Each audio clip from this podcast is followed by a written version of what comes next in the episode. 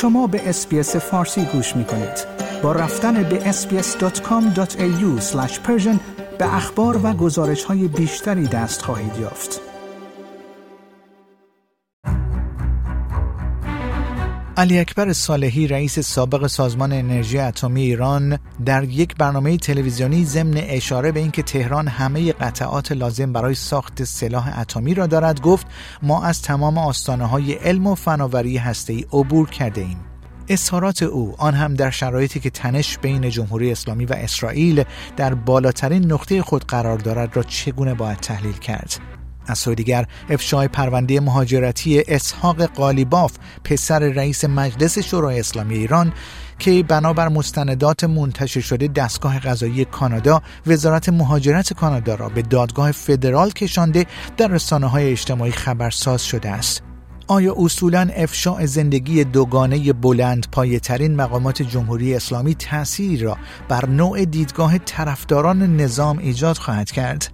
و نشریه پولیتیکو در یکی از مقالات خود به نقل از چهار منبع مطلع نوشته است که برخی از کشورهای عربی از جمله امارات متحده عربی به طور فزاینده‌ای آمریکا را از استفاده از امکانات نظامی در خاک خود برای انجام حملات هوایی تلافی جویانه علیه نیروهای نیابتی ایران محدود می‌کنند. همزمان با تشدید تنش‌ها در منطقه، رویکرد کشورهای عرب در روبرو شدن با درگیری‌ها در منطقه به چه سمتی خواهد رفت؟ اینها پرسش‌هایی است که من پیمان جمالی آنها را با آقای مجید محمدی، جامعه شناس و تحلیلگر مسائل سیاسی، در میان گذاشتم.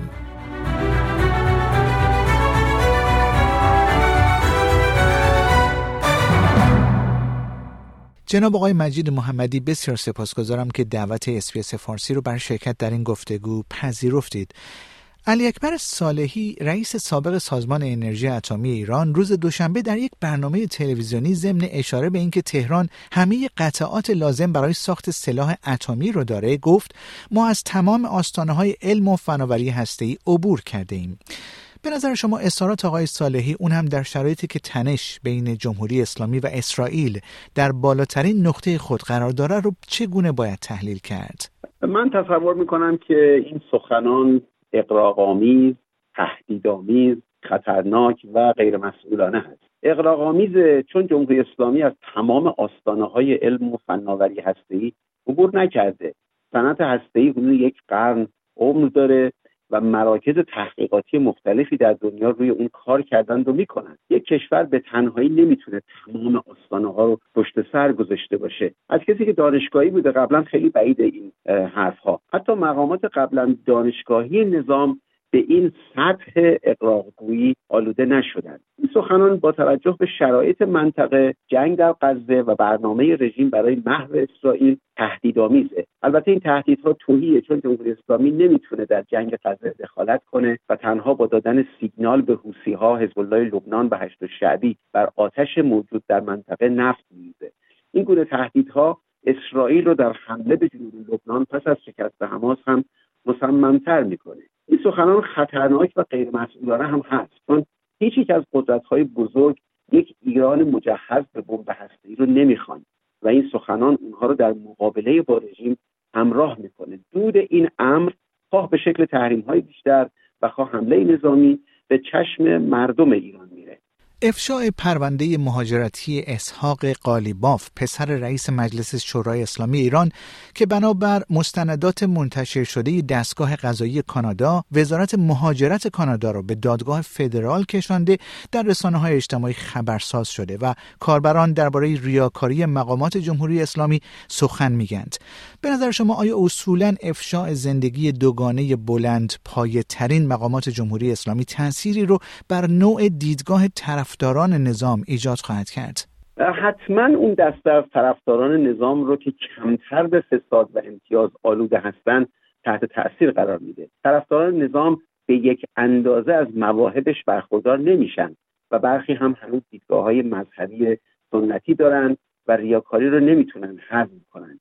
این مخالفت با دوگانگی در حرف و عمل رو در برخی سایت‌ها یا سخنان طرفداران نظام هم میشه مشاهده کرد. مطمئناً این گونه منتقدان در شرایطی که مردم به پا خیزند و برای اعتراض به خیابان بیان، به حمایت از نظامی چنین فاسد و دوگانه و قسی‌القلب نخواهند پرداخت. در اعتراضات گذشته بسیاری از چهره‌های شاخص طرفدار نظام در عیان یا بدون سر و صدا کنار کشیدند.